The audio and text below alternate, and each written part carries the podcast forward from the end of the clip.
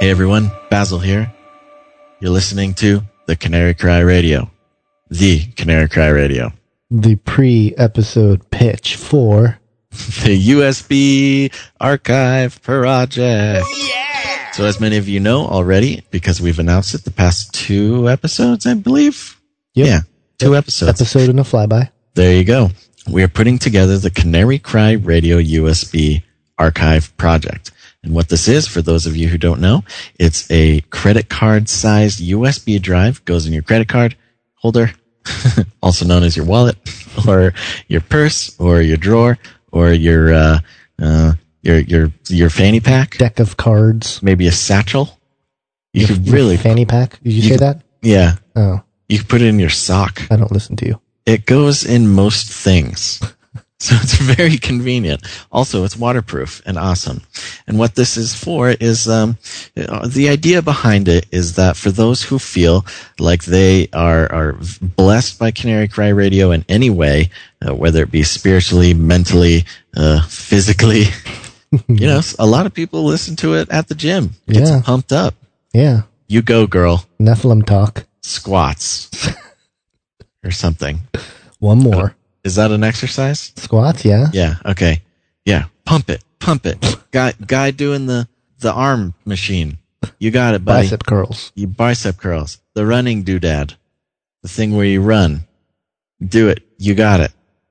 Okay. So anyway, Anyways, so if you feel blessed by Canary Cry Radio at all, and you feel like, uh, you know, the Lord's just tugging on your heart to help us out financially, keep the lights on over here, keep us on the internet, if you go to canarycryradio.com, at the support tab, there will be a button that you can sign up for a $15 a month gift. And as a thank you for that, we will send you one of these USB hard drive arch- USB archives, not a hard drive, flash drive. And what's, what's going to be on there, Guns? all 100 episodes, all probably 20 or more flybys, all the Yep. artwork for every episode, Yep. some music that I will put together, mostly some of the intro music. It'll be a kind of a playlist Yeah. and a little doodle from Basil and I talking about all the episodes and just a, a reflection of our reflection reflection notes on each of the episodes because you know things change or they don't or maybe reflecting on how maybe some uh, uh, predictions we've made have come true eh eh all of Tele- them. All teleporting to mars um all that sort of stuff anti gravity craft. anti gravity. yeah the lexus just came out with their hoverboard video have you seen that I haven't seen the video. I, I heard the announcement a few yeah, the ago. video just came out today. It's a hoverboard, and there's all this like steam that comes out of it, so it makes me. Um, it, it's very reminiscent of the very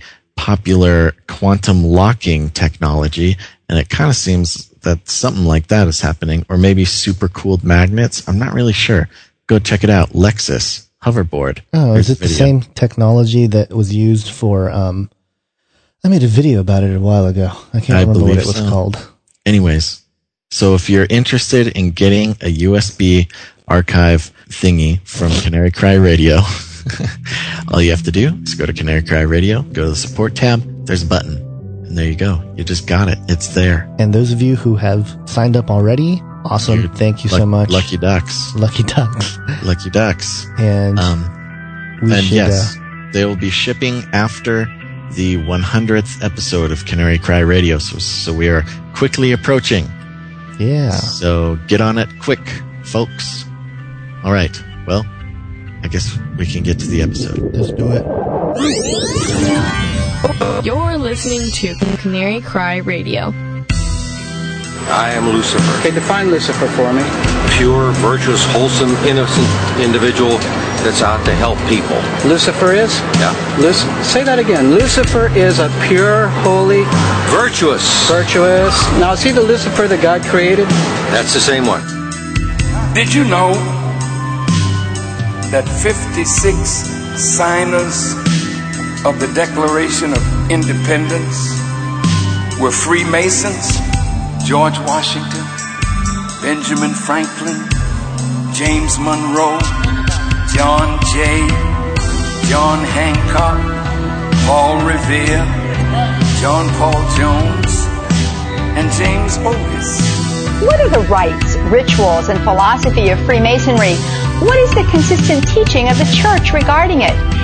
Can Christians seek membership in the lodge? Is Freemasonry compatible with sacred scripture and church teaching?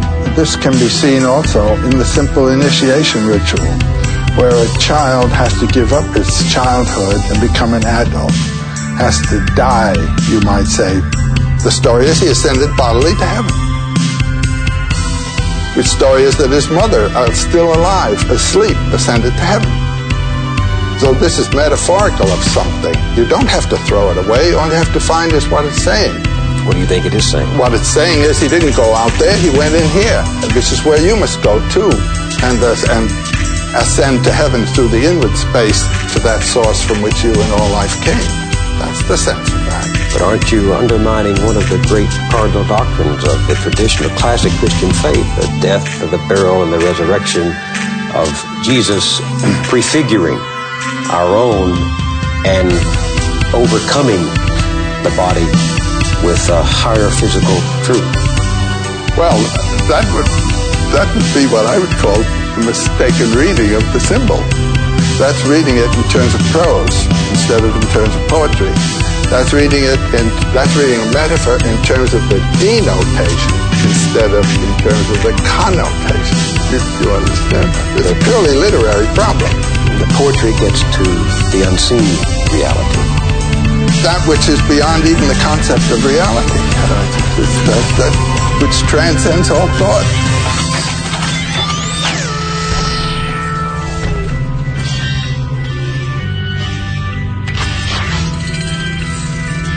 Here's Basil and Gons.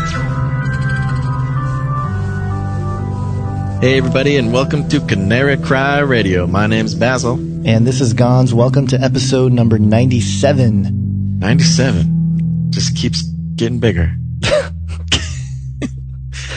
That one's so old. It never gets old, man. Yeah. Well, the powers of symbols have been at the heart of the occult hierarchy for centuries. Hidden meanings embedded within this sacred language have been passed down from each generation of initiates, getting buried deeper and deeper under the layers of history, mythology, and philosophy. The attempt to uncover the gems of truth forged deep within this labyrinth is not an easy task, but luckily, we have researchers like Mark Flynn to help us grasp what the true agenda of the so-called illumined ones have in mind for America and the world. Mark is the twin brother of the late author David Flynn, whose groundbreaking research led to the publishing of Cydonia, The Secret Chronicles of Mars, and The Temple at the Center of Time, both considered classics in fringe Christian research. Keeping with the Flynn tradition of publishing groundbreaking books, Mark is the author of Forbidden Secrets of the Labyrinth, The Awakened Ones, The Hidden Destiny of America, and The Day After Tomorrow. We want to welcome Mark A. Flynn to Canary Cry Radio. What's up, Mark? Hi, guys. Uh, thanks for having me on. Really appreciate it. No worries. Glad to have you here. So, uh, I believe it was our good buddy here, Josh Peck, who introduced us. Yeah, Josh. Yeah, you guys He's a- have a uh, a pretty lengthy interview on YouTube on Josh's YouTube channel. That uh, it's it's Yeah, we had a an interesting method. I was I was trying to trace through the book so the audience could kind of uh, see. You know, it needed to be in a sequential fashion so that they could understand. You know, so we did it in sections, but we tended. Well, I tended to talk very slowly and and uh, way too long. and uh, so Josh did all the work, um, put all the images in in the video that I requested, and then later on broke it into um, much more digest- digestible parts for people, which I really appreciated. And they're going on that fashion. I think they're a lot more effective that way. Good old Josh. Well, that's great. Like I said, he's a great friend of ours, a great friend of the show. And so here you go, folks. You can, uh, you can blame Josh if Mark blows your mind too much. Did you think he was the Josh Peck from Nickelodeon? No, no, I keep I keep thinking of uh, oh, who was that? There was a movie where there were a guy, uh, little like uh, dwarves named Pex. that, that's sort of random, but I can't remember the name of that movie though. But Sounds like something Peck, would be don't into. call me Peck. So why don't we uh, start a little bit with your background?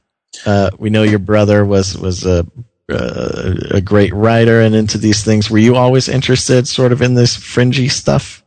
Yeah, I everything um, that my brother did, I was in on it, so to speak. Um, um, we talked about everything. He talked about everything. Um, we talked, um, gee, going back to the '80s, and then when uh, the internet started, um, he put out his website, um, the Watcher website. Yeah. And so that was a collaborative effort between him, myself, and his wife. And uh, I think it's out still in the same format than it was when uh, It is. It's it's Started. it's pretty awesome. Old I, I school. frequent it uh, when I have to remember something that he said. I like to go back and dig around. It's it's an awesome site.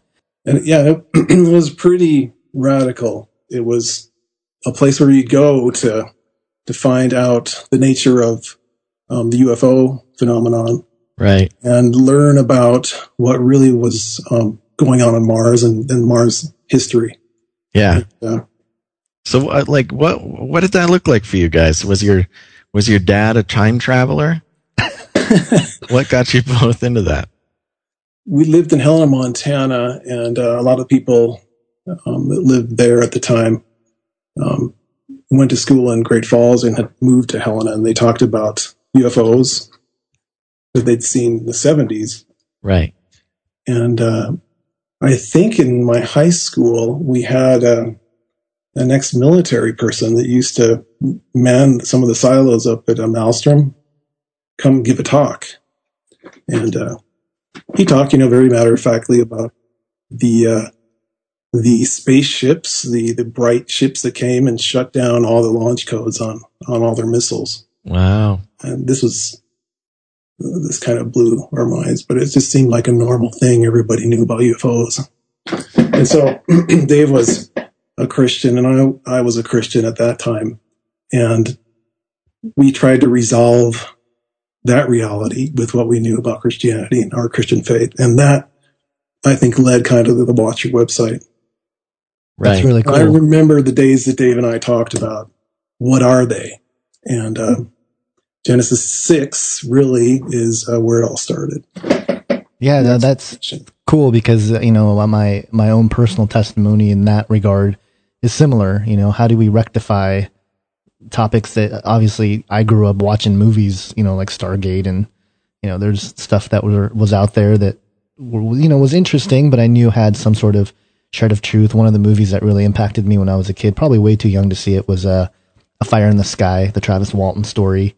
And when I became a Christian, you know, part of trying to figure out how did these two kind of seemingly different uh, worldviews or, or you know topics relate, if they relate at all. And and most of the answers I got within you know the church was uh, you know not to worry about it. So, uh, but I, I did discover Dave's work pretty early, and um, it's been really helpful in you know putting everything uh, in a way that's sort of like pretty mind blowing, you know, and, and so I appreciated everything he did. And, you know, so, so that's cool. So you were there that whole time, just, uh, helping him maybe, you know, bounce off ideas and, and, uh, yeah, it all came together, you know, right at the start of the, the internet age. And so at that time I was going to school, getting my undergrad. And, uh, and he had written his book, yes, Cydonia, the Secret Chronicles of Mars, and his wife took the manuscript because, um, I think Dave worked on it a long time. And, you know, he got to the point where he said, I'm just done, you know, and, uh, so she took it from there. And the first thing she did was send it to Richard Hoagland. oh, wow. The- the right guy to send it to. Yeah, so uh, Hoagland got it on his. He said he got it on my, on my got it on his front door, and he uh, he took it in. He started reading, and uh, he said I started turning pages, and I and I kept reading, and I and I read through the whole thing. It, he said it, it was incredible. It blew his mind. And uh, the thing is, Hoagland comes from the background. I, I guess his theory is that humanity humanity's origins were from Mars Right. Uh, and there was a lot of supporting evidence. He would he would say it was in that book for what he believed, but it didn't. What Dave was saying wasn't that at all. Right. Right. And uh, it is a really radical statement to say, even now when you say it, that there were angelic civilizations on Mars at the time and in another planet called Rahab in our solar system. Yeah, that's, well that's awesome. I, I, love digging into that stuff. it's it's pretty, uh, you know, and it's one of those topics where I, you know, I, I, I you know, I, still struggle with, uh, you know, creation, young Earth or or old Earth, and you know, it's one of those things that I flip back and forth based on the evidence I hear. You know, one day I'm kind of more young Earth, like, oh, that's that's a good point, and then mm-hmm. you know, I'll read some of Dave's work or or you know, just somebody else's that has another view of things, and not so much. And I think he got some criticism that wasn't necessarily, I guess, the right context, if you will, because a lot of times I think the Hoagland connection made it seem like he was saying something he wasn't saying, and maybe that was confusing a lot of people at the beginning anyway. But I think there's been some right. clarity since then. Right, and he. Uh, what he, he would do, he would go down to Roswell to um, the Ancient of Days conferences that they had there. And I remember his first lecture, the people in the audience just were absolutely quiet through the whole thing. I think it went on about two and a half hours. And afterwards, people came up. I mean, they swarmed him and they were saying things like, this puts together all the questions. This answer answers all the questions that I, that I had. And th- this is so great, you know, and, and from then it really took off. And uh, it's interesting that a lot of the stuff that Dave did at that time is, is still out there on the internet, you know, millions of views um, I don't know. I, I think, uh, also, you know, since the internet started, there were things like PowerPoint or, you know, great way to, to show things to people, you know, rather than just talk or have a, a whiteboard or, you know. Right. Right. Well, like it's, it's interesting the, the timing, the timing of, you know, being in the, being the right age at the right time to, uh, you know, be able to use the internet just as it's coming out and kind of ride the wave and get in there early. So that's awesome. Yeah. And, and Dave had a lot of, um, it was kind of a hard time getting people just to listen to him. I know of at least uh, one instance where he was contacted kind of out of the blue by someone that was working on his uh, PhD dissertation. And uh, uh, he asked Dave about some of the specific things that he, was, he, he had written in his book. Um, specifically wanted to know where Dave found him, you know, and Dave was, you know, someone that read, I mean, that literally would take encyclopedias and read them for fun. Yeah. and, uh, you know, to me, I mean, that was just a normal thing. I mean, we kind of did that and, uh, we'd have conversations late into the night. The three of us, his wife, you know, wherever we would be and that was the subject we talk about all the time. And while we were talking, we'd make new discoveries, you know, and uh, Dave would take cool. it all and put it on the Watcher website. Boom. Yeah, that's neat. And uh, that's funny was. because, you know, it seems like encyclopedias, you know, most kids these days are like, what's that? You know? yeah. I mean, the you internet. Mean Wikipedia? Is, yeah. You mean Wikipedia or you mean Google or? Yeah. yeah. You know, when I was growing up, the, the phones we had had dials on them and uh, there was maybe one in the house, you know, and you didn't want to be contacted. You just take that off the, the hook. You know, that was pretty much it. You wanted to get anything, you had to go to the library. You weirdos. I don't know how you survived back then. So now, obviously, your brother has his name on a number of great books, but you have a new book out. Why don't you tell us a little bit about that? Forbidden Secrets of the Labyrinth, colon, The Awakened Ones, The Hidden Destiny of America, The Day After Tomorrow. it's a pretty serious yeah, title. Yeah. Um, I, I, think that's a little bit of media hype thrown in there. Maybe it works or, you know, maybe, maybe it doesn't. I don't know. I would have been happy with just calling it The Labyrinth, but, um, kind of reminds me of like if you read it with, uh, The Awakened Ones, The Hidden Destiny of America, and The Day After Tomorrow. Black and white globe yeah. spinning. Yeah. Dramatic. So, yeah.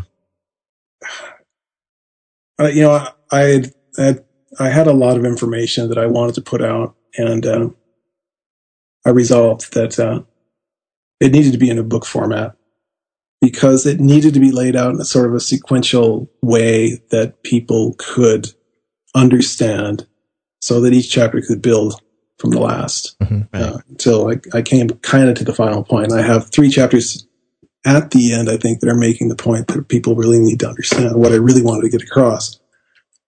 Also, I think I had sort of a underlying anger that uh, for my whole life I've I've been lied to, like everybody else has in every school that I've gone to, and you know, in the media that we are being fed every day, and uh, and I get that kind of same kind of thing with people I try to discuss these concepts with. Uh, they just sort of look at me and think, I, I wonder when he's going to stop talking. Right. You know, Yeah. We all been and uh, I thought, if not now, then when? You know, so I buckled down and, and, and wrote it. And um, my publisher, when I sent it to him, he asked me, "So can you kind of tell me what it is?" I, I had a synopsis written, but he said, "Is it a is it a survey of uh, mythology?" And uh, I, I could see kind of how someone would would you know get that impression just sort of leafing through it, but well, kind of yes and no. People really need to to look at mythology in a different way, I think. And uh, as I was writing it too, a lot of things came out that weren't actually clear to me. So, right in writing the book, um, I learned a lot as well. So it was a really good exercise, and uh, from that, um, I think it's just going to increase. Um, there's a lot of things I have a huge amount of um, information that I'd like to get out again, and I'm I'm sort of hesitant to put it out just in you know my blog, and I'm Sure. thinking, oh, I'll put it in another book, you know. But since the book's been out for what almost a year now, um, some people are getting it. The reviews on Amazon are are pretty good, and uh, So what's sort of the what's sort of the basis of the book? What's what's the theory that you share? well, it's a it's it's another sort of radical statement, and that is, um, we are all born into the labyrinth. This this world that we live right now is under control of something, and that something permeates our culture, our language, everything that we see has something to do with this thing's control. Right. And the ultimate goal of this thing, this entity, is to manifest on Earth in human form. Hmm. Um, this this creature, this incredibly intelligent creature that uh, it's it's not understandable as far as uh, humans are concerned. People say, "Oh well, Lucifer, I'm sure, is very intelligent, being an angel." They they have no idea of the incredible depth of his intellect, and they don't have a, a grasp either of of just how much he hates humanity Right. or how much he uh, regards himself. I, I don't know if I can use the word love. Does he love himself? Well, he's a narcissist. Sure. He's a definition of a narcissist. But uh, yeah, that's that's what mythology is pointing to, and mythology is a very say a uh, holy um, subject. It's the last subject that you you could be allowed to study. You need a mentor, and you'd have to have a very large um, background before you'd be ready to do it. Right. Now when you say mythology, what definition are you are you working with there? What it what is exactly mythology in the context of your book? Oh, Greek and Roman Right. stories of the gods of their Uh-huh. It's their religion, and it goes back farther than that. And sort of how that's uh sort of influencing today's culture. Yeah, and you know, um, an example of how it's influencing our culture. I'd say uh, that people don't realize how much of Roman religion is incorporated to into our our daily life, Right. into our words, into our calendar, Mhm. into the corruption of Christianity. Right.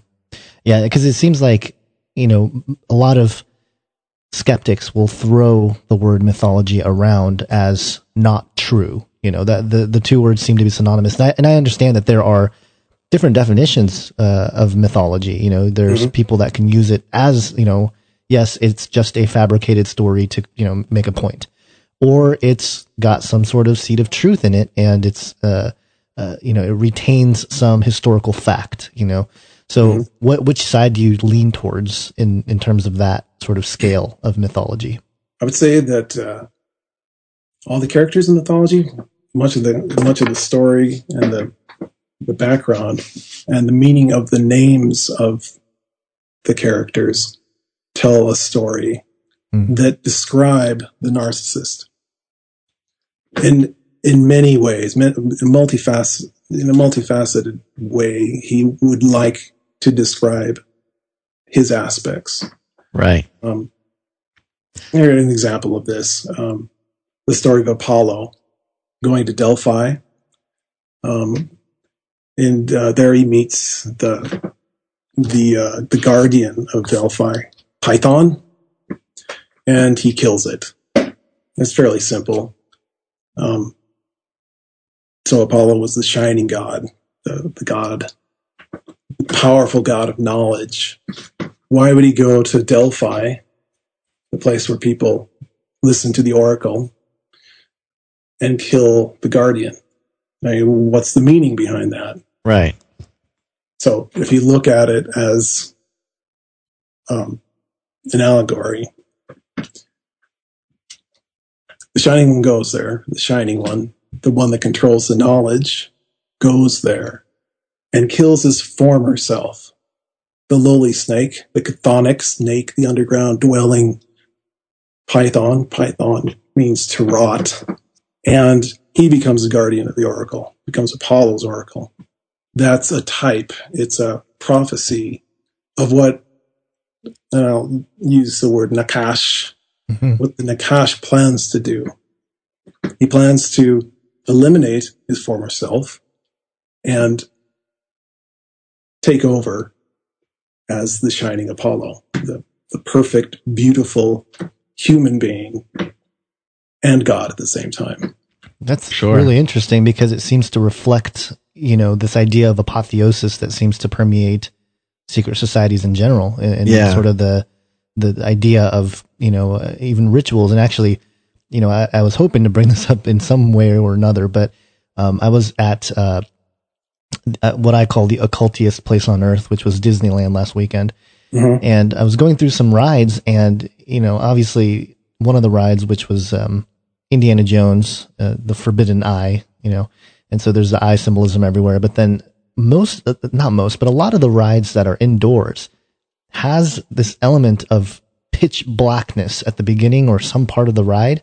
Mm-hmm. And it reminded me, and I don't remember where I heard this or read this, but I was reminded of the the rituals that are accustomed to you know Freemasons and Rosicrucians and and you know they go way back, but they mm. sort of have that blindfold and you know dying to yourself and rebirth and exactly it seems exactly. to be a very similar pattern that seems to emerge. So I mean, right. it, it, you know we can get into Disney and all that side tangent stuff, but getting back to what you're saying, is that sort of the the same kind of uh, does it start with this myth of Apollo that you brought up? It's just an example. I mean, um, I'm glad you mentioned the Freemasons. So um, the Freemasons would use that story as um, an example of them coming to an understanding of who the light bringer actually is. Of course, become a Mason, you have to have a belief in a, um, a creator God, mm-hmm. or you can't become a Mason. And of course, if you're a Christian, you can become a Mason. But as you go up the degrees, eventually you'll get to the point, if you're worthy, where you start to understand that Lucifer is the the God that here is here to help mankind. He is the one that contains all the knowledge mm. from the tree of the fruit of good and evil. That he's the shining one. At the moment you understand this, you've slayed the serpent, just like Apollo did, just like Saint George did, slaying the dragon. Same idea. You've hmm. slayed your dragon. Right. And now you worship Lucifer. Of course, you're never going to say that at the level you get to. If anybody asks a Mason, well, you worship Satan, right? No. Of course they're going to lie. yeah, it's not, it's not to. good PR. Well, yeah, of course they have to because they've sworn not to reveal any of the secrets. And, and at the time that they know that they're going to be worshiping Lucifer, they start doing that actively. They act the same way that he does. They lie. Right, right. That's a good point. You know, kind of going back to the mythology point, I mean, uh, many are aware that uh, Greek and Roman mythology is just permeates the, the government, at least government structures and paintings. And, you know, they're obviously, we're all kind of onto the fact that, uh, America wasn't necessarily, uh, as Christian of a nation as we all like to think it was started to be. But, uh, you know, it, there's Greek and Roman mythology all over the place as part of the power structure. Is that sort of the, the kind of, uh, you know, control system of of this this mythology that you're talking about? Absolutely, there. Um, the people that put together Washington D.C. Um, knew what they were doing, right? And uh, if you go there, if you go to any government building, you'll you'll see that type of architecture. I mean, why why the Greek?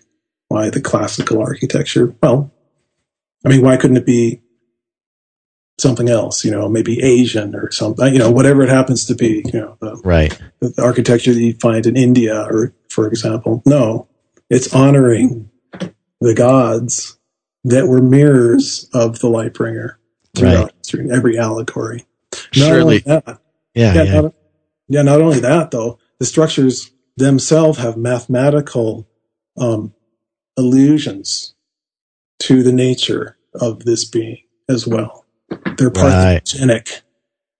which means they come from themselves. And that goes back to the, the golden mean, golden ratio, mm-hmm. that type of thing. All the architecture stuff architecture. that uh, Freemasonry is based on. Mm-hmm. Interesting. Just like, you know, Manly P. Hall said, um, the United States was made and it was established for a peculiar and particular reason. Hmm. Um, there's this black and white um, MO that they use all the time, like uh, plausible deniability. For in, for example, I think it was Albert Pike that said the lower levels of Freemasons should believe that they understand what the symbolism means they should believe that they understand, even though they right. don't. That's what it's all about in the lower levels. They need people to think, well, this is just, you know, sort of benign, um, brotherly, you know, how can I put it? It's, it's just a way of saying that, um, we like the way this architecture looks. And, uh, if there is any meaning to it, it's just, you know, the more of a fraternity than than right, just some sort of sinister, you know, spiritual meaning. Stories that the gods had need to be, you know, remembered so that we as human beings, you know, learn from the past, something like that. Right. But it's it's a, it's extremely diabolical. Once you start understanding what they're saying, what it means, it's just mind blowing to go there. You'll see it all the time, right. everywhere you look. yeah. What's an example that um, maybe some people haven't heard of or seen or something like that? Hmm. We, um, the Greeks had uh, little shrines called Naiskos. Uh-huh. They'd always have the mother goddess inside, and they'd have a, a pediment on the top, of course, with the golden angles, two pillars. And uh, they find them all over the hills in uh, Anatolia, modern day Turkey um, you'll find a really grand Naiskos right in front of the Capitol building. Um, Interesting. Hmm. I have a couple. I think I have a picture of that in the book.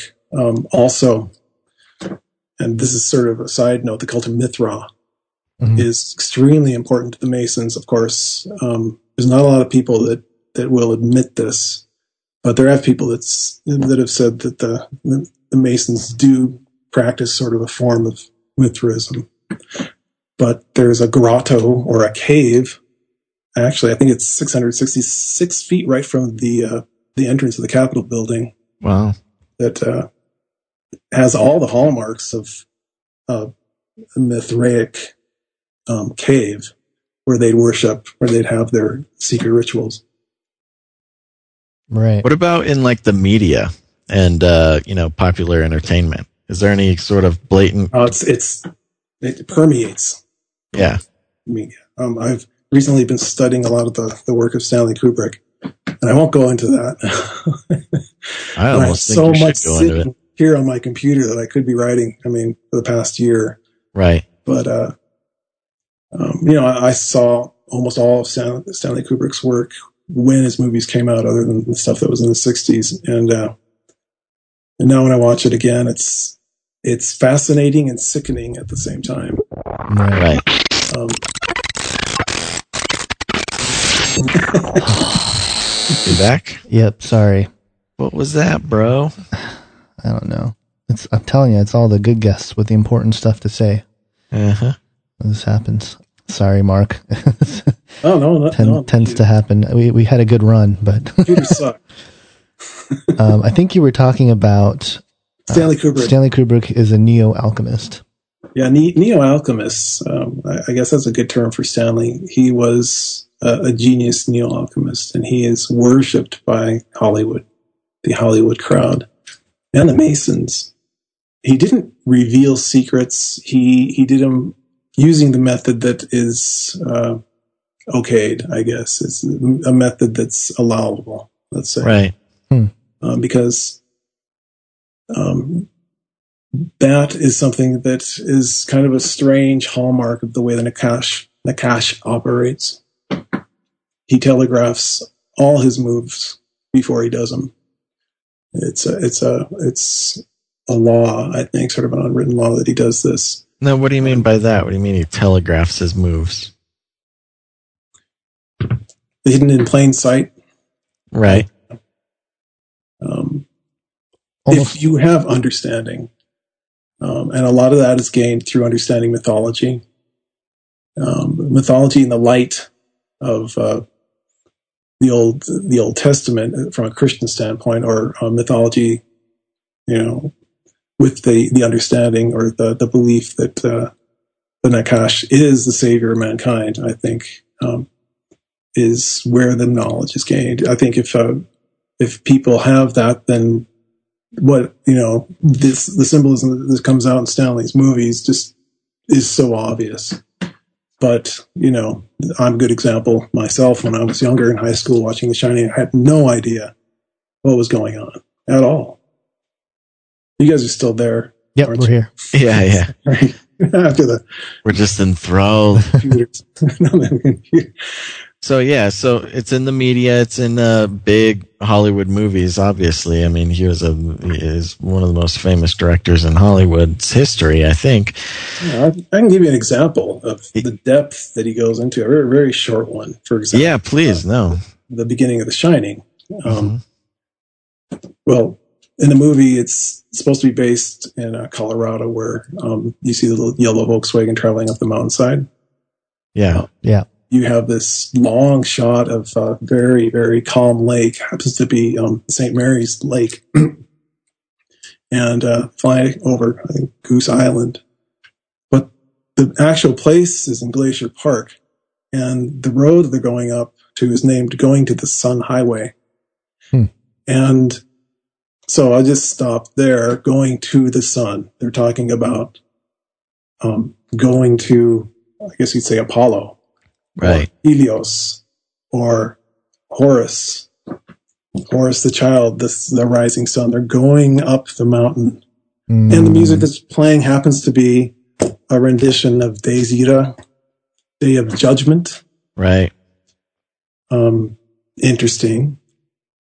The composer of that music is Wendy Carlos, formerly Walter Carlos, worked with uh, Walter Moog, I think, early on. And um, that's very hermetic, uh, throwing that term out.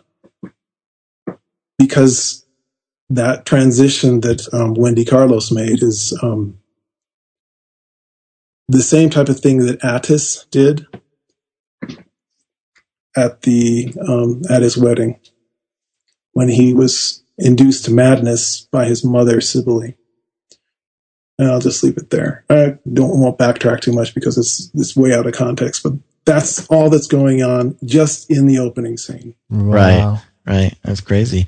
So we have mythology uh, being represented around everywhere as as the citizens or just being in the geographical confines of the United States. But then you also have it sort of broadcast all over the world through the media basically affecting every nation on the planet. So you have this mythology going everywhere and and you mentioned at the top it's it's sort of each god and myth is sort of expressing a characteristic of uh, this overarching evil being that you mentioned. Mm-hmm. So how do, how is this all going to go down? What's when does this come to a head? What's the what's the major plan here? Well, yeah, simply stated, I guess you know, say the end game is um, a one world um, controlled by the elite, the right. elite of the elite, the the arch masons, the arch neo alchemists. Um, this will happen when the Nachash is manifest as a human. Um, there's a lot to do with uh, his interest in Jerusalem and specifically the temple. Right. But, uh, and I mean, are you talking about the Antichrist or the beast? Yeah, the, the Antichrist. Yeah, that's okay. that's the word I told Josh Peck never to say. Why is that? you know, because it's like Voldemort. When, when people hear name. me talk about the Antichrist, they say, "Oh, you're just a, a, a fringe, um, crazy Christian." Got it. Got it. You know, and I, when I keep using the word Satan, you know, I, I sound like the Dana Carvey on Saturday Night Live as a right. church. You know, I, I, try to, you know, back up from that a little bit, right. explain things sort of in a new fashion so people maybe will step back and listen to it, you know. Right. And do you think that's also by design that, that, you know, things like Saturday Night Live or, or whatever, even the word Christian right. has become kind of, I would say, weaponized in so many ways. It's sort of a, a taboo word now if you're associated with. Right. Christian. Oh, yeah. Oh, absolutely. Yeah. That's that's exactly the trend now. You know, Christians are becoming very right. of uh, terrorists. Right. Well, that's an interesting take that you're taking with the book. You know, you're sort of revealing um, kind of a, a, lot of the stuff, especially the listeners here on this show, are are fairly maybe not with the specifics that you talk about, but fairly you know familiar with end times prophecy and sort of how all that's going to look and and the devil's hand and the whole thing. Mm-hmm. Um, but so this book is sort of written to maybe the non-Christian or the you know the the sensitive non-believer who doesn't really want to hear the words the devil or or whatever but you're you know still uh, you, you, know peeling back the scales yeah just as there's many many gods and goddesses that explain certain aspects certain um, intentions the nachash right. has there's many names for him you know nachash lightbringer satan apollo harpocrat right. saying uh, Hermes, the thrice great. You can you can go on and on, and uh, they're all aspects of him um, that he wishes to to portray. You know, mm-hmm. he's he's really into having people worship him, um, and understand how great he is. I, you know, as I read as I read through my book,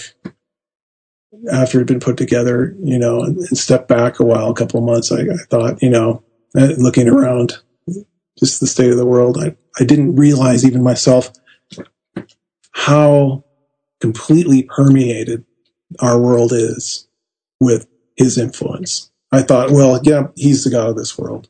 I mean, out of the Bible, the God of this world. But he really does have, I mean, he is the big, you know, high level top mafia boss. Right, right. All government. You bring up the Nachash, and you know, I think most of our audience is familiar with Nachash being synonymous with, you know, the serpent in the Garden of Eden. Mm-hmm. And um, how do the, I guess you know, the the illumined or the ones that have carried down this tradition, uh, you know, the the the notion that I get, or, or the you know what I've discovered through people's studies, for example, uh, Bill Cooper. There's a clip of him that I use for my uh, first film, Age of Deceit, where mm-hmm. he talks about everything's flipped. You know, they see Lucifer as the one that freed humanity from the garden and, you know, I Yahweh. can hear his words right when you're saying that. Yeah. Exactly. Yeah. Yeah. I mean, they have it reversed. He- Right. He, came there to save mankind from oppressive slavery that God was going to impose upon them. Right. Right. He rescued them. He Right. gave them a chance for freedom and knowledge. Right. And then how does that carry through? You know, because I don't know, maybe it's because we are so deep into our uh, sort of, you know, Christianity, so to speak, that we, it's sort of plain in sight for us to see that, hey, that's the bad guy. Throughout the scriptures, it's pretty easy to see, you know, his influence and he gets defeated on the cross and all this stuff. How does, you know, how did the illumined ones, so to speak, the ones that are passing this, this information down? Obviously, it was passed down, you know, throughout the time the scriptures are being written as well, right? I mean, his influence, the Nachash's influence has been there since the beginning. And so how does, you know, how does the tradition uh, not be, I don't know, I don't know exactly how to word it, like usurped by the scriptures and how does the scriptures, the Bible itself fit into all of this? You know, is it just a, a one off, you know, God's word that sort of pierces through everything or, you know, is it, did they, obviously they use the Bible in certain ways to, you know, make their, He, he mis- yeah, he, he twists the, the Bible, you know, the, the, the meaning of the Bible and the stories in the Bible for, you know, if he can, for his own purposes. But Right. I think you said it very well. The Bible pierces through all the lies. Bible is the source for truth. right. one really needs to go and discern the Old Testament.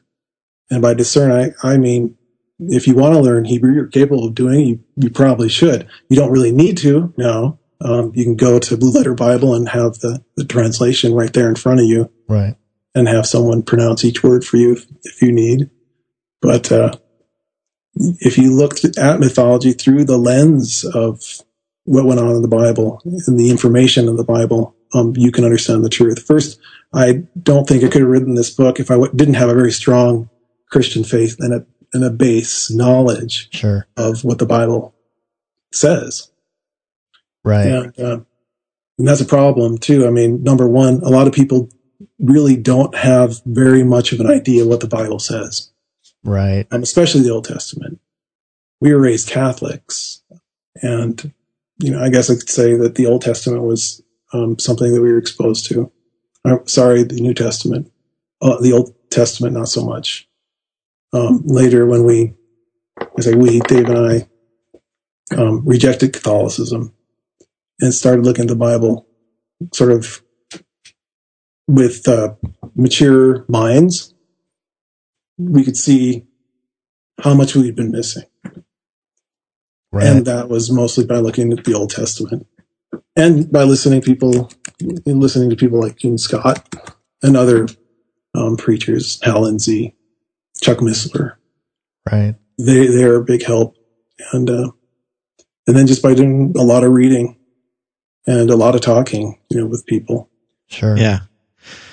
So you, you cover the mythology that's, uh, and you've given a couple examples of that in your book here.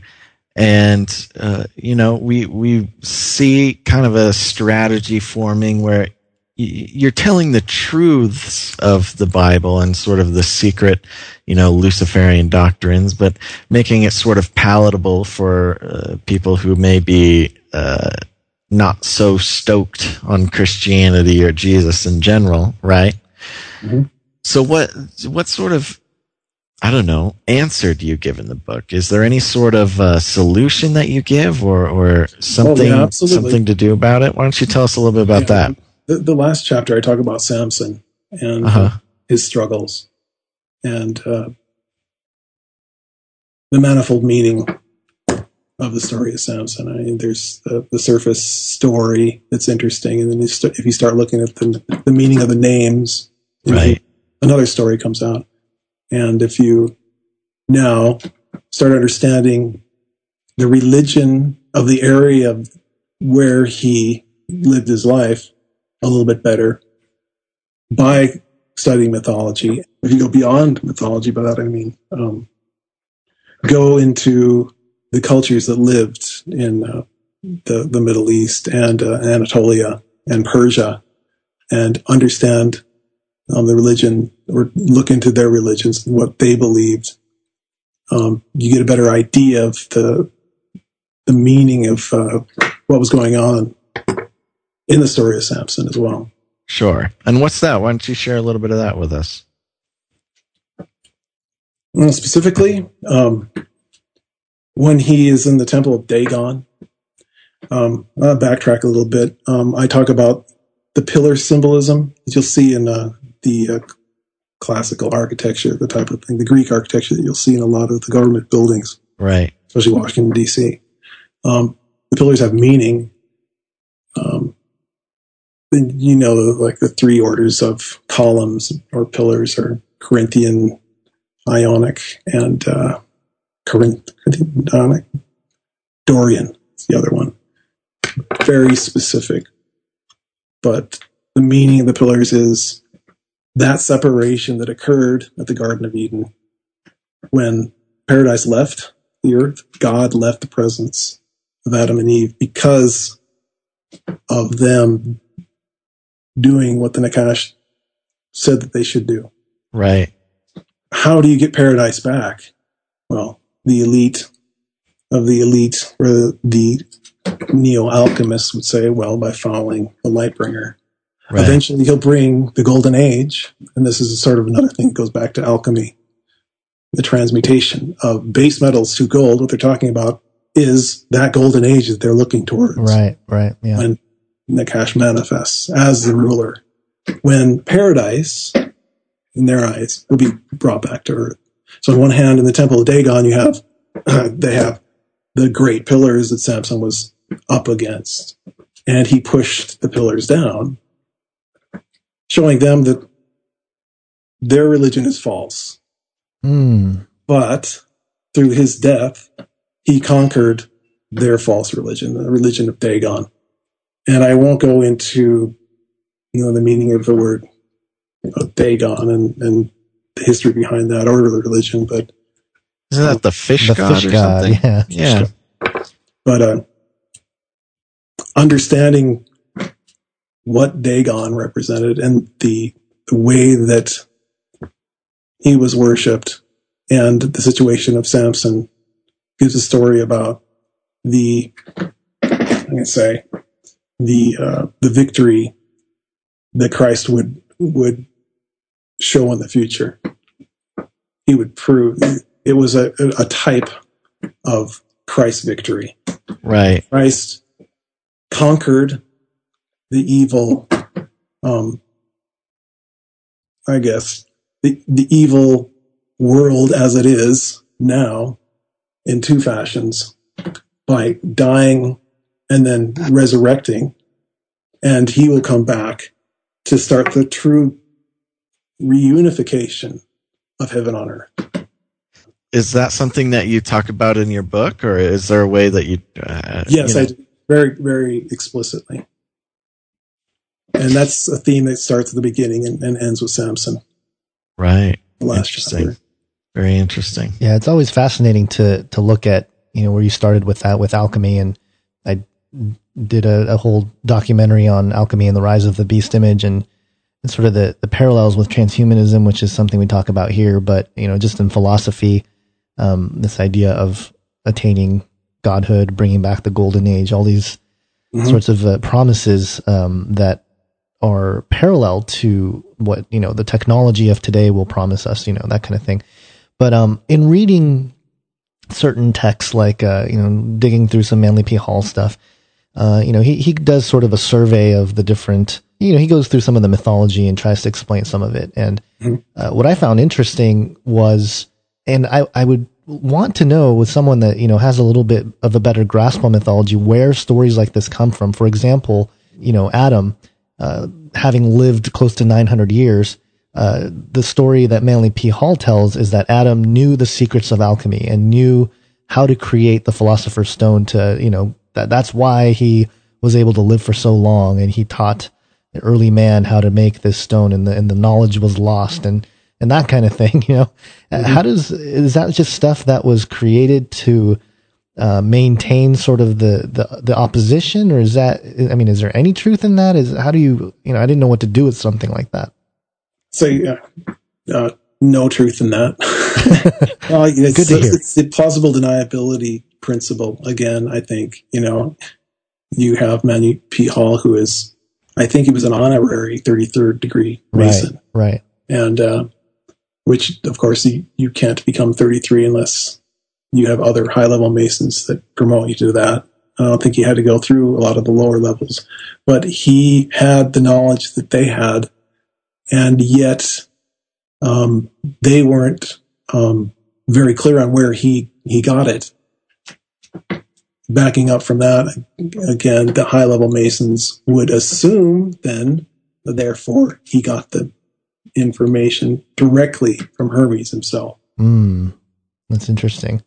And of course, information directly from Hermes is truth seeded with lies Right. strategically so that it seems plausible. Right, right. And that makes sense if um you know, using the Adam and Eve story, using the biblical narrative and, you know, revealing the quote unquote secrets behind it, uh Mhm. that would seem appealing to to anyone, I would say, you know, uh that are that's trying to seek the truth. You know, they I I can see how Right. people can get caught up in some of those, you know, hidden messages and things like that that that, that appear to uh, provide insight. Right. Do you know the Zeitgeist movement? Yeah, yeah, And, absolutely. uh, what they say is uh, Christianity is just um, a rehash of an extremely ancient religion, a very archaic and, and not that intelligent of a religion of our of our ancestors, Right. which was sun worship. Right. And what I say to that is, okay, they're disregarding that there's a God at all. Number one, um, that's a big problem. If you don't have a belief, a belief in God, um, you're at a huge disadvantage. Number two, angels have a different sort of mode of understanding um, the universe, and they operate in time in a different fashion than human beings understand. And for some event that's going to happen, where God Himself, the creator of the universe, is going to manifest on a planet for man's sake, that event is known to them and specifically known by the Nachash. And he's going to do everything he can to subvert it, corrupt it, corrupt the story, and preempt it so that people will be confused about the truth. Yeah, the, the idea of preempting is is interesting because uh, you know oftentimes you hear that the Sumerian accounts uh, predate uh, you know the Bible and Egypt and Oh, stuff yeah. like that. So therefore, it must be you know the truth. And And when Cortez came over to um, South America, he was confused because there were, were a lot of crosses and strange similarities to the stories um, that Christians understood and Right. the gods that they talked about. And, uh, well, the Spaniards thought that, uh, of course, uh, the Indians were, were very corrupt and they, they stamped out the, that religion of theirs. But, um, the uh, the idea of the cross is extremely powerful, and the Nachash has done his best throughout man's history on this planet to corrupt the understanding of of what it means. it seems like the, the way you're describing everything, it really I think ties together this notion that there really is only you know one anti-religion, so to speak. You know, uh, there there's the the truth of you know the biblical view, and then there's sort of this anti-Christ view, and I don't mean that in the, in the singular man, but the the anti-Christ uh, perspective, and that perspective has splintered and manifested in many different ways. Um, everything from just a simple false religion to the most sinister, you know, theistic sort of Luciferian worship kind of, you know, situation.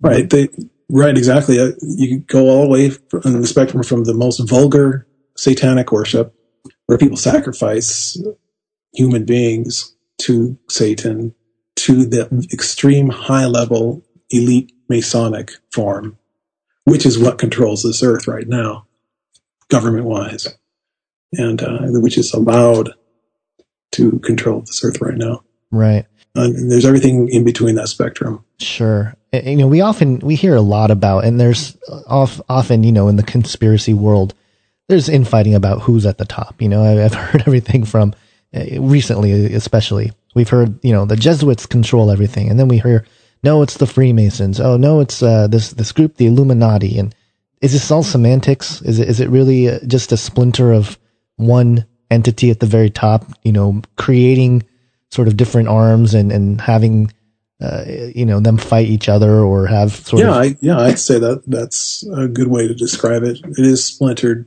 but there is one um, high level mob boss in control, and he he def he definitely enjoys watching conflict in any form, as long as it's going on between humans.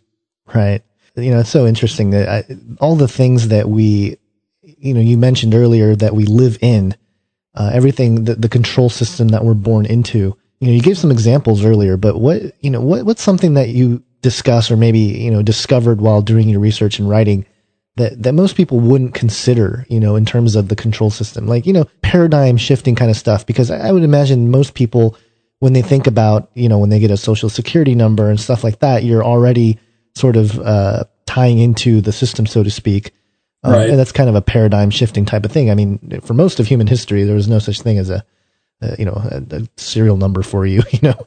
But um, what's something along those lines that you think uh, that maybe you can share with us? That's uh, the example of what, what money is, and uh, other people have talked about this. This isn't really unique to me, but I did write some things I think are are unique concerning money. And uh, the basic um, story is that gold, specifically coined gold, and the word coin itself directly is related to the word for the actual fruit on the knowl- of the tree of the knowledge of good and evil really That's coin interesting. means it comes from quince. There was n- no such thing as pears in Europe at the time. I mean, the time after uh, Constantine. Um, it was always a quince that would be drawn on the, the tree. hmm, And uh, coin itself is also has many meanings. One of them is a wedge, and it goes back to that idea again that uh, a wedge was put in between man and God because of mm-hmm. the actions of the Nachash. And paradise was separated from earth, another wedge idea. But what's going on when people are exchanging currency, specifically in this example, I'm using gold, what that represents is human life, literally. wow, If someone is working, that's a bit of time that they're taking out to do something, to make something right, that is represented by this coin, which in turn represents the fruit of the tree wow, that wasn't supposed to be taken. Not only that, that knowledge, that coin itself would have been necessary if we still lived in paradise. I mean, there's no such thing as, as needing to work for food.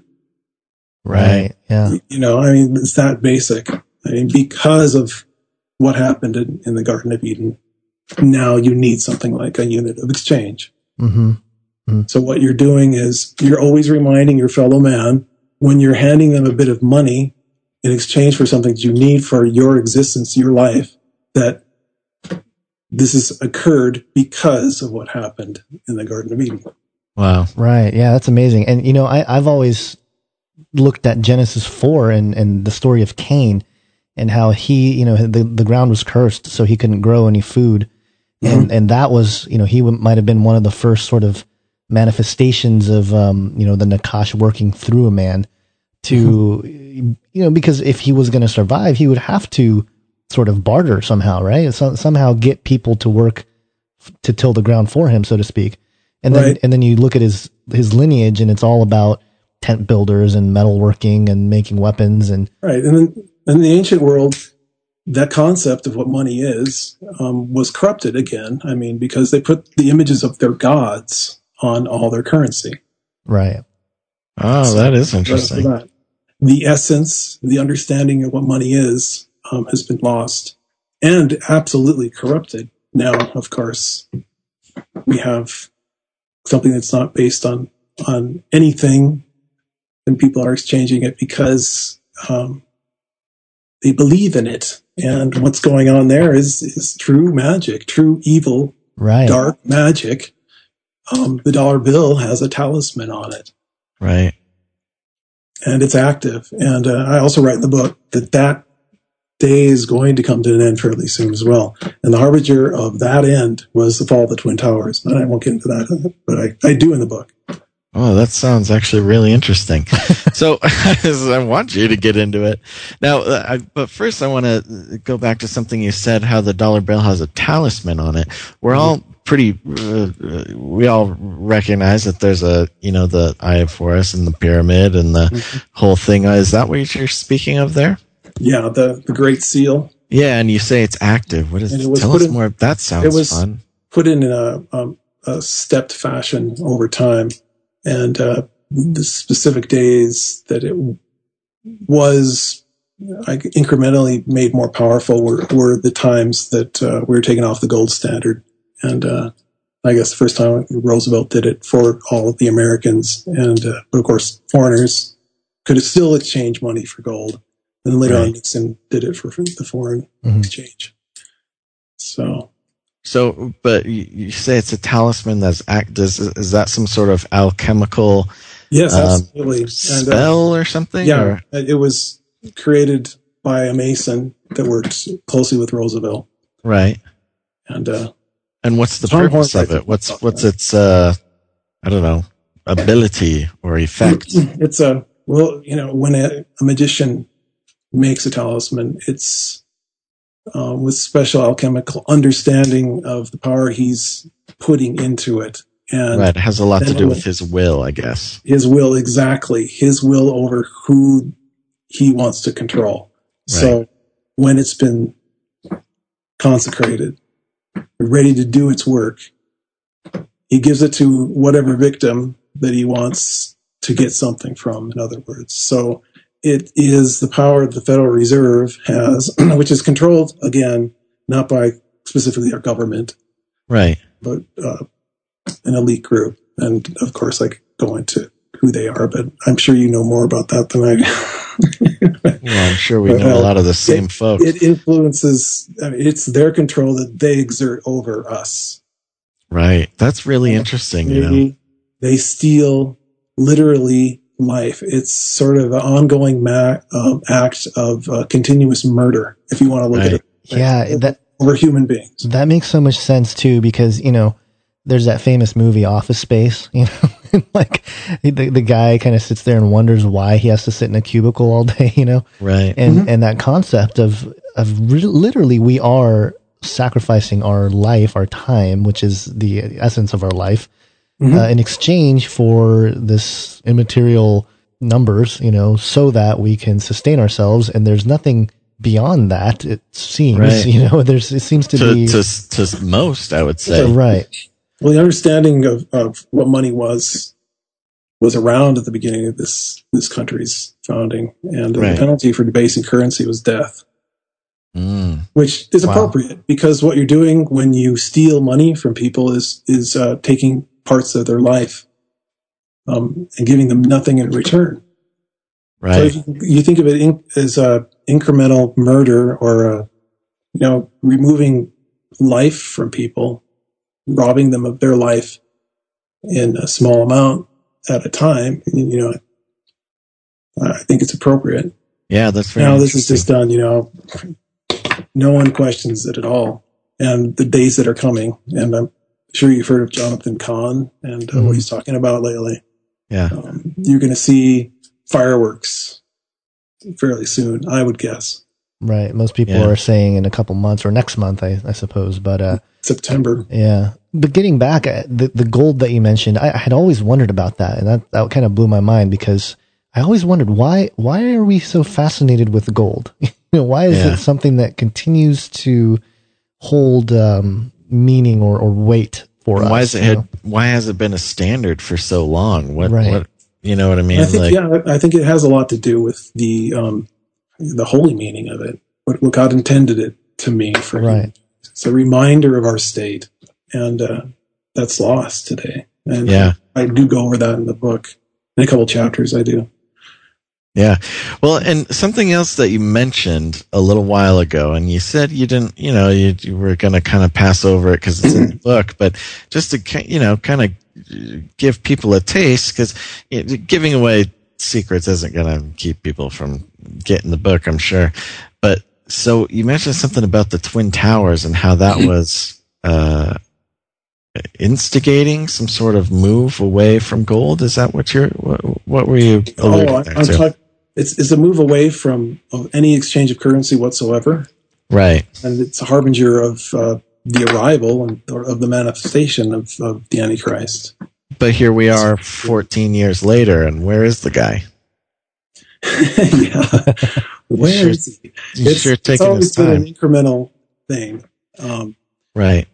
Are you talking about sort of in a blood sacrifice type of way, or uh, No, it's an alchemical sort of it's you a know, magical symbolism? it's a the, the, the symbolic um, removal of the pillars Oh, the pillars. Oh, yeah. of The the pillars. the the twin towers, and, and it's very hermetic. Um, Right. I the theme in the book um, that I think it's like third to the last chapter. I talk about the meaning of the twins and Hermes, Right. Trismegistus, the thrice great, and uh, and the meaning of uh, the twins is something that uh, I discovered while I was writing it, and that it's extremely important. I think for people to get because you'll see it everywhere, and uh, there's a lot of ways to symbolize that. And one one way that's I think probably the most vulgar is the Baphomet.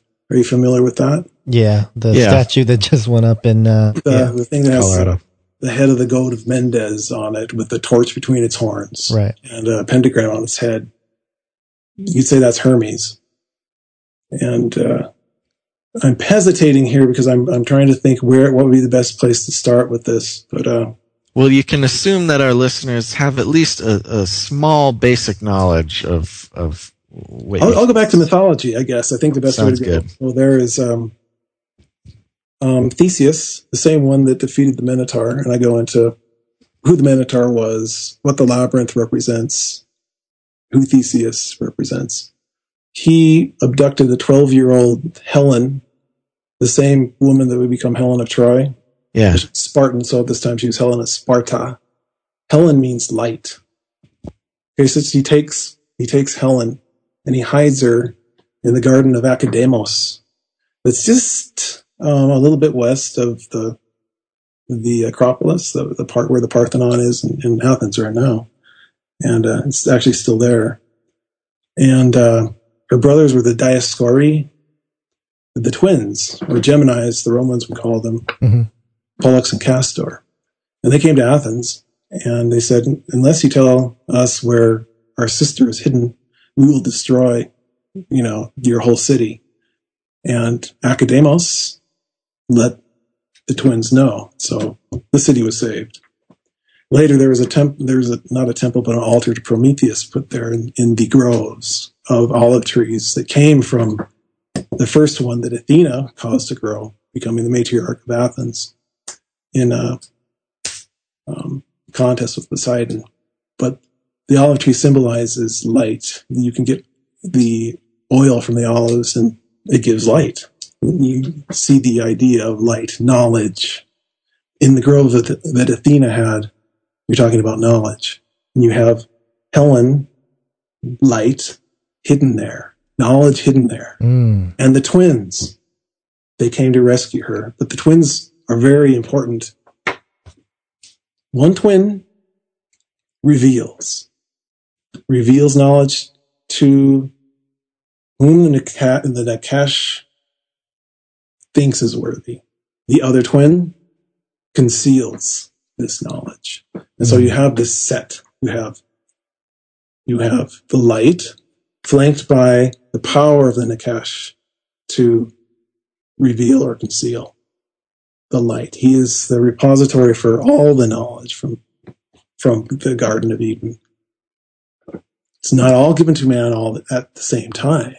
You see, Mm. he has it, and the Masons worship this image, this twin image. They have. Uh, have you heard of the two Johns? You'll see it in almost every Masonic temple. You'll see No, what is these that? books. And what it is is a circumpunct, which is a symbol for the sun, with two parallel lines. And they'll say it's a symbol of the two Johns, right? So it's it's the obfuscation that they use all the time. John the Baptist and John the Revelator. That is an image of Hermes. Hmm. And you'll see it in the heavens and on earth. Here's a good example. Um, the prime meridian, where time regresses and increases the international, the, uh, the zero point, in other words. Right. There's a place called uh, the uh, Royal Observatory, and uh, there's a, a thing called the Flamsteed Ball. Are you familiar with that? Yeah. That's, yeah. It symbolizes Sirius. And every 24 hours, it rises up this post and falls. Above it, the celestial sphere has the constellation Sirius, Canis Major with Sirius as the eye, and just below it you have Gemini. You have another Baphomet image right above it. You have it mirrored in, in and you know the idea of as above, so below. Twin Towers with the same the same idea. Right. Um, in the plaza between the towers, there was this golden ball, hmm Right. and I don't recall the name of the artist that made it, but it it was obviously the kind of representation of the apple, the fruit of the knowledge of good and evil, between the two towers. But uh, the Baphomet is the same thing, and I I I, uh, I believe um, from what I've read that the Baphomet came from um, the Knights Templar when they were being tortured by uh, King Philip, Philip the Fair, and uh, a lot of people say, well, it was just I mean under the duress of torture they they uh, they told him lies, but uh, I believe that there's a lot more truth to what the Baphomet is than people believe. And uh, the Knights Templar were some of the first people that uh, did what is considered today as modern banking. I'm kind of getting sidetracked, but uh, No, Yeah. that's actually really interesting too. Um, I mean, considering the fact that the Baphomet, you know, statue has recently been unveiled in Colorado, I believe. right, yeah, that isn't surprising to me at all. Yeah. I mean, what what sort of? I mean, obviously, it's not good, no matter what. But I mean, do you think that's a it- that too is some sort of? I don't. I don't know the a words for it. harbinger? Um, Sure. Yeah, um, they're overtly Yeah. worshiping um, Hermes, and uh, a lot of people don't understand what what that means. So, but I mean, going down how you know going down the body of the Baphomet, he has a, a caduceus in his lap, and uh, the idea of the caduceus was that Hermes would touch the eye of some uh, the eyes of someone who who was blind and they would see, or he would Mhm. touch someone someone who could see and they become blind.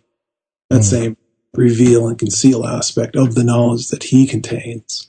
And Right. even the Baphomet itself has the words written. It's, the Baphomet always has the same peculiar sort of um, arm gestures, one held high and one low. The one held up has the word in Latin solve, and the one down is congeal or dissolve or coagulate or reveal or conceal. That idea. Mm, Right. that's interesting. It's almost like um, the yin and yang in the East. it's got the same Mhm. sort of Yeah. uh, principle. It's, it's interesting. I mean, there's a lot of symbolism, uh, obviously, in the Baphomet. Are you familiar with all of the symbolism and stuff that's involved with the statue? Yeah, yeah. The only thing that I noticed that wasn't really um, consistent was it wasn't an endomorphic. In other words, it didn't it didn't look female. It looked only male. Oh, right? yeah. Yeah, I, I remember. It's to be it, like I was talking about um, Stanley Kubrick's choice of having Wendy Carlos.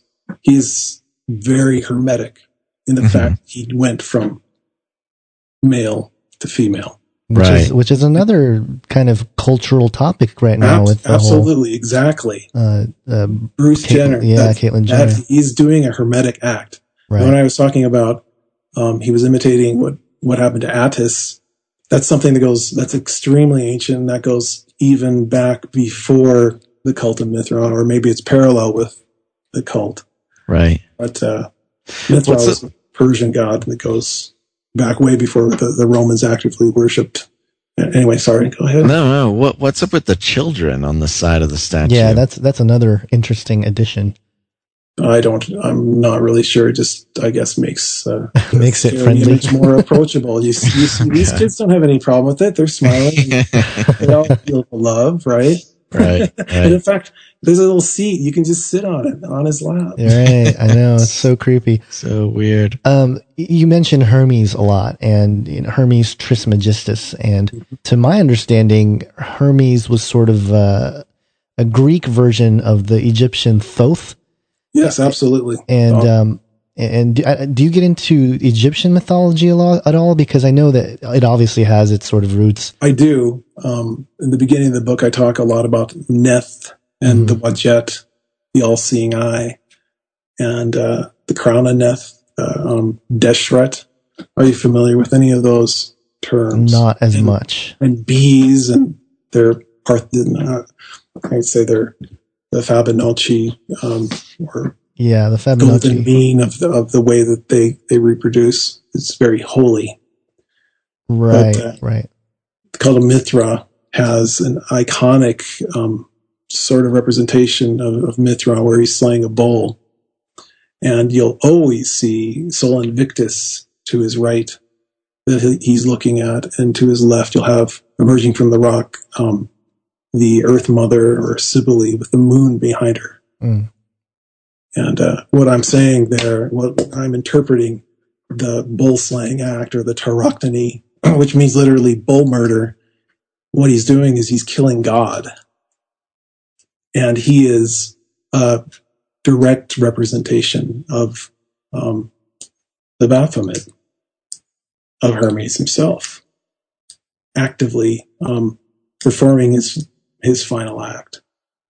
Um, a lot of people want to interpret it that way, but uh, I have another um, theory that I start fairly early in the book, and uh, I talk about how the holy writing system of God reflects directly to a bull, and uh, I call it the ox circuit. Are you familiar with that? Have you have you read a portion of my book that talked about that? No. No, I haven't. That's Okay. interesting. Okay. Well, I'll just I'll just ask you a question. Um, Okay. God wrote the tablets with his own finger for Moses. So, what was the the alphabet of the language he used? I guess I always assumed it was Hebrew. Whatever it happened to be, um, how would you represent that that alphabet in the most uh, holy form, the most holy format? I could I probably could say better. I don't know. Any ideas, Gons? Sorry.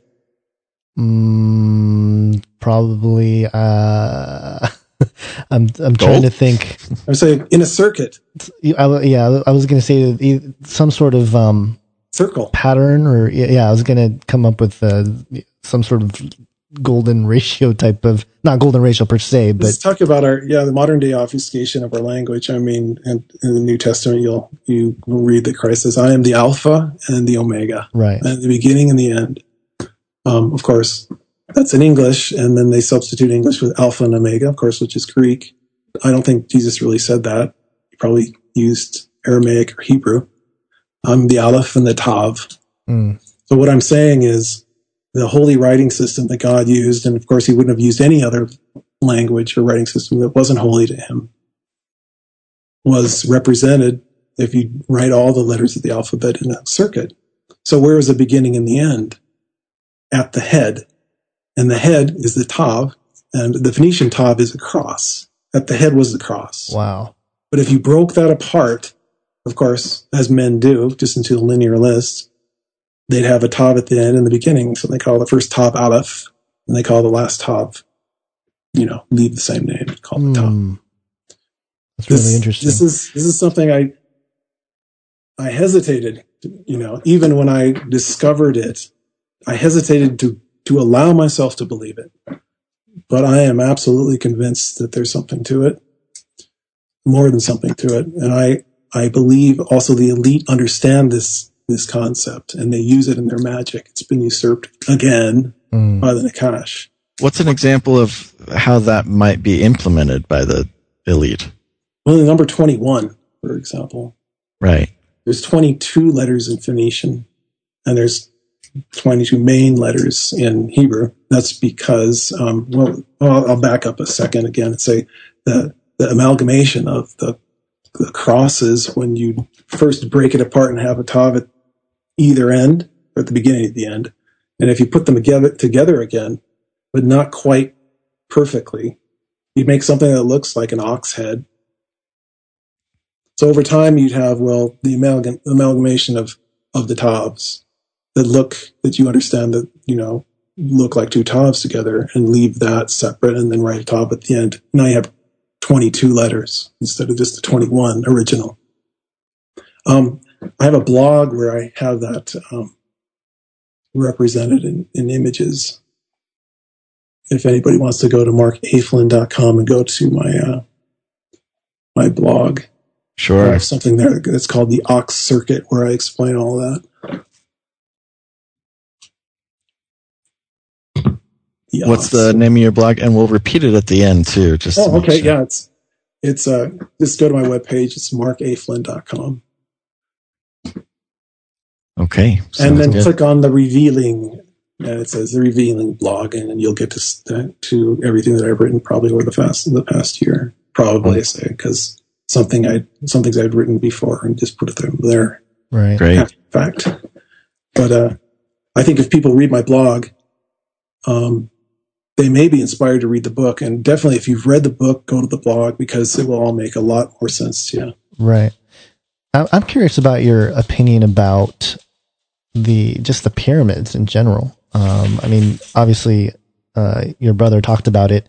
Mm-hmm. Um, is that is that you still hold on to some of the stuff he discovered? Yeah, I do. I, I could say there is nothing that my brother wrote that I I um, since have like uh, not agreed with. He uh, when he wrote the well, the secret you know, Cydonia, the Secret Chronicles of Mars. Um, I read through that and it blew my mind. But um, I read through it again, and I even today see things that I've missed. You know, or I read things that I thought I understood, but now I understand a lot, a lot more clearly. Right. It's it's a pretty dense. It's a really book. good base for coming up to my book. And uh, in fact, I, I make a little Venn diagram in my book where I put Secret Chronicles of Mars and the Temple Center of Time in my book and kind of how they fit together. That's really neat. Looking at your website, and we see the uh, the Ouroboros, which is another symbol to rec- to to represent the snake that eats its own tail, the the cycle. Do you go into anything considered uh, in terms of time in your book? Like I know your brother did that, obviously with the Temple of Time, but is there something that is, is there? I guess I'm trying to ask what Basil should have asked, which is, is there any control of time uh, or any sort of um, manipulation of time at a tangible level, or is it just more of a ritualistic, you know, controlling the calendar, that sort of thing? As far as the the illuminated elite are concerned, yeah, yeah. Um, it's all ritualistic. Um, they're on a time schedule, and I, I think the uh, Great Seal has uh, a lot of that information encoded. Uh, my brother has a couple videos out there about the, the Great Seal and the, and the, the Great Pyramid. Right, the steps leading up to the top yeah. in thirteen. There's yeah. there's um, yeah, great value, I think, into into watching those and, and, reading what he says about the Great Seal. And uh, another reason why I'm really convinced that things are are short. There's going to be a lot of um, very um, big changes coming up, especially going through um, 2016. Right. Do you have any predictions or you know uh, things that have been revealed in the work that you've you know I, as you've been sifting through these things? Are there any red um, alerts you're trying to get out there? uh, um, what's going to happen uh, I, I, guess specifically in time? No but um, predictions that are, are definitely going to happen or i believe are definitely going to happen i could say they're, they're there. Um, i i try to stay away as much as possible from saying anything's going to happen in any specific time, but uh, sort of just leave it up to the reader. Um, I don't think we have a lot of time left, but then that's relative, right? You know, right, right, yeah. what does that mean? a lot of time, right, right. I mean, the the elite have been uh, generations have gone, you know, look. Yeah, I, yeah. I, uh, Newton was thinking that the the, the rapture, the res- resurrection was going to happen in his day. Didn't, but right. he was a smart guy too, you know. So right. Well, in terms of how we should deal with that, I mean, what, what, what do you recommend that we sort of do with all this as things unfold? Um, you know, as we record this now, it's it's August. Um, you know, there's a lot of buzz about September, and I have actually um, I'm planning to put together a video uh, for my channel that somebody sent me a list of the things that are lining up, so to speak, for uh, September, and it's it's quite a bit of stuff. I mean, he has a list of I think like twenty things that, um, you know, everything from Islam and uh, somebody announcing that the Islamic uh, Antichrist is arriving or something to the blood moon, the final tetrad, the Mahdi. The yeah, yeah, he's going to crawl out of his well. yeah, there's a lot of stuff. I mean, how do we deal with that as things unfold? What do you recommend that we do? You know, like practical. I mean, just like uh, the practical level, something that, that everybody should do, like today, right now, is try to get out of debt.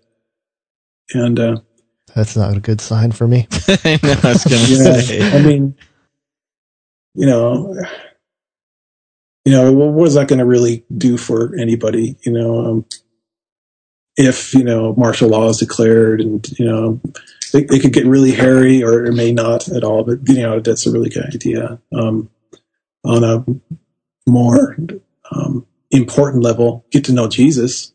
Same thing I told Josh when he asked me kind of the same question. And, right. Uh, that's absolutely the most most important thing you could do. Get to know Jesus. Get to know him. There you go. Amen. What's that mean? Number one priority. Jesus.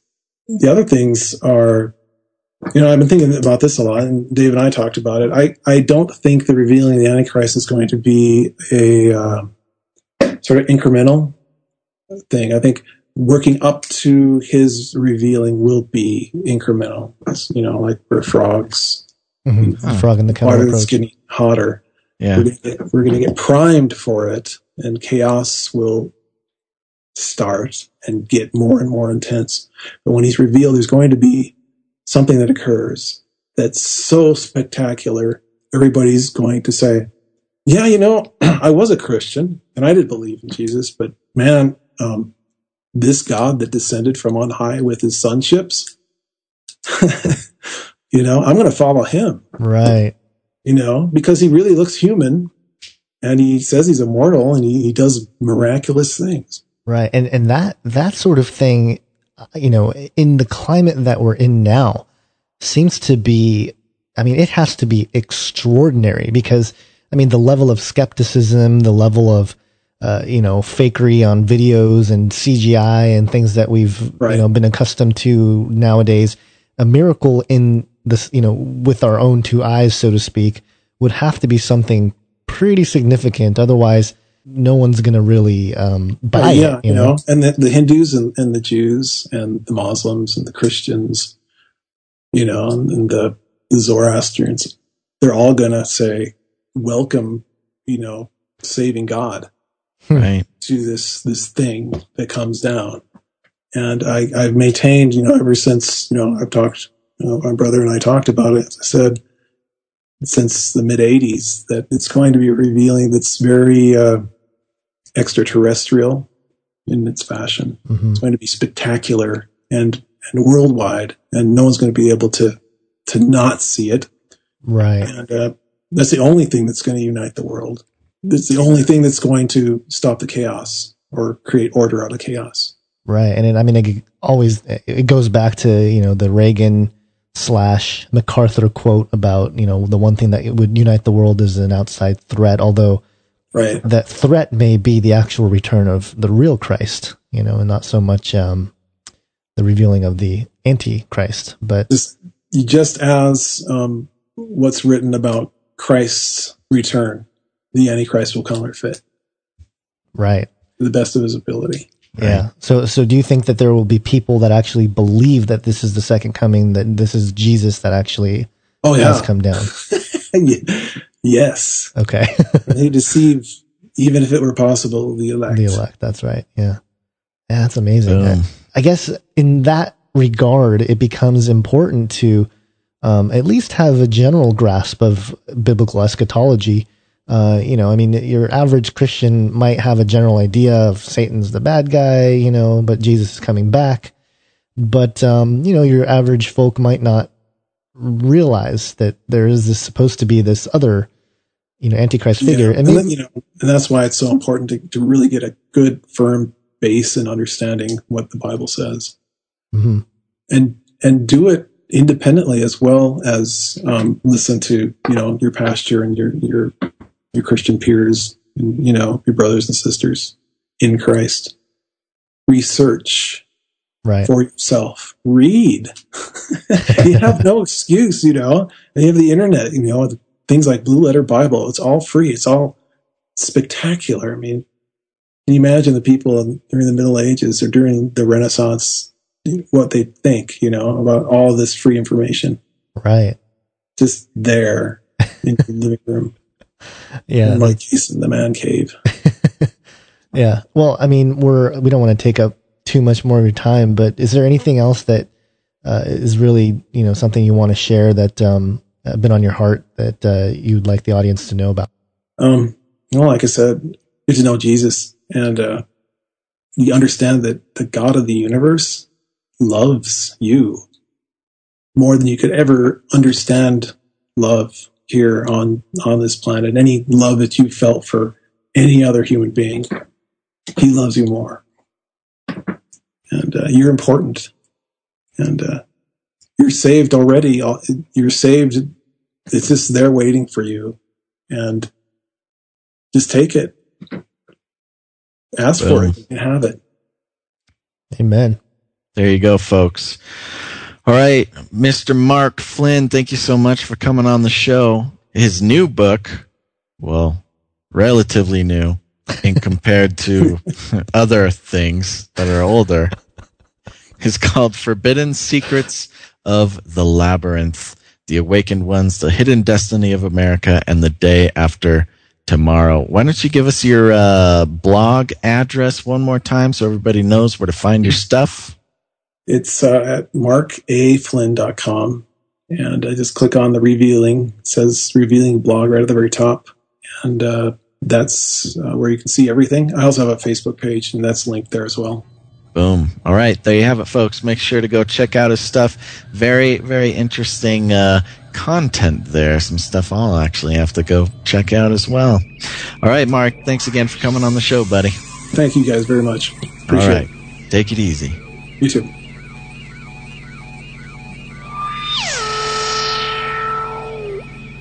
So there you have it, folks. Thanks for listening to this episode of Canary Cry Radio.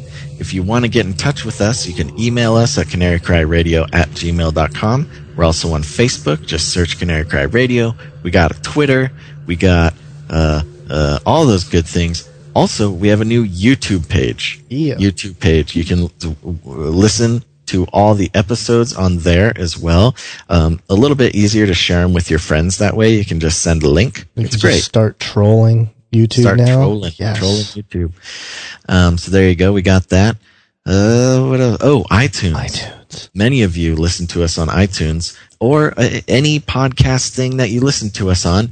Go ahead and give us a rating and a review. You can tell us how awesome we are or how much we are shills and heretics.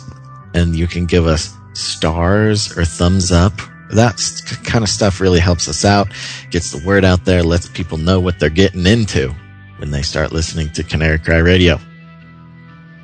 That it?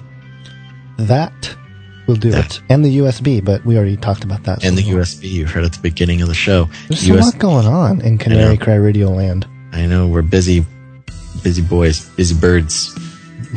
he. He? Oh, wow. Ugh. All right, everybody. Oh, I, I Oh. do want to say this. Okay. Okay. Just a real, you know, extra little thing here at the end. Yeah. And I don't think you caught this, but I'm going to go ahead and reveal it to you because I feel terrible about it. Okay. So, last episode, which was a flyby, we Yeah. talked about your, you know, availability and My availability. yes, your availability Uh, and- like romantically? romantically. Okay. And I said, here you go, ladies and gentlemen. And I don't know if that was appropriate. So if you get uh, requests from um, your friendly male friends, I I apologize. I, didn't notice that. It's I'm, I, know. I was That's listening back. interesting that you're bringing it up now in front of everybody. I know. I, I, feel, I feel like I should say something about it because Oh. I felt kind of bad that you It's- didn't notice. Did somebody say something to you? Um, uh, Like a young gent? um, no, no, but Okay. uh, it, it was it was on my on my heart Oh. because you know I was I said that and then I was listening back and I thought Uh-huh. that's not a good pitch for you. Oh, that's so sweet of you, Gonz. so ladies, Ladies. exclusively, Ladies, o- sorry, fellas. Ladies only. I think, right? Yeah, I just said it. Okay, good. Just don't want to you know Oh double check. Okay. All right, everybody. Thanks for listening to this episode of Canary Cry Radio. Uh, make sure to tune in next time. But until you do, ladies, think outside the cage.